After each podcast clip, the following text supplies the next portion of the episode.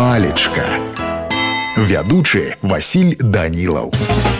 Прывітанне ўсім сябры сёння з вами разбярэм слова згарусціць тлумачэнне слова наступныя па-першае зрабіць што-небудзь на скорую руку абы як за недахопу сродкаў ці ўмення напрыклад згарусціць хату па-другое слово азначае здабыць прыдбаць што-небудзь з вялікай цяжкасцю колькі ж год яшчэ трэба працаваць каб зноў згарусціць беднаму чалавеку 100 рублёў пісаў бядуля но у мяне на сёння ўсё добрага вам настрою і нясумнага дня.